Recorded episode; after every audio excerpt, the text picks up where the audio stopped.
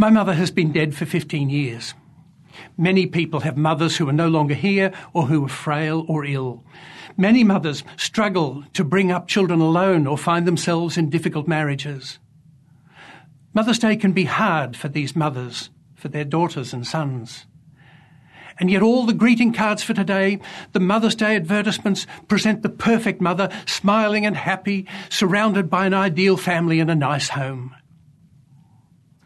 Today, our blessings and prayers for mothers encompass all of them, sick or healthy, young or old, living or dead. Our Easter scripture readings are a wonderful encouragement to do just that because they talk about love. And it's only love which can overcome the barriers of illness and death, separation and estrangement. Love conquers all.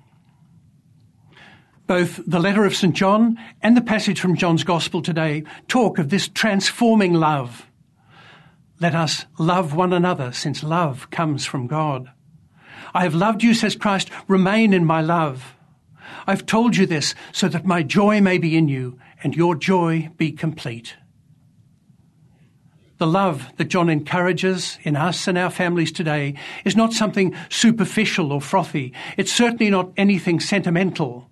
It's not just about feelings. It's about commitment. To love is a decision.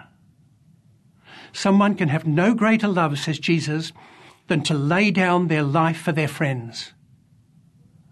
That is the sacrificial love which will break down the barriers of death, dementia, or disease.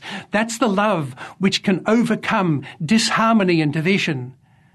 It is a commitment to love one another as Christ has loved us, which will bring us all into harmony and joy.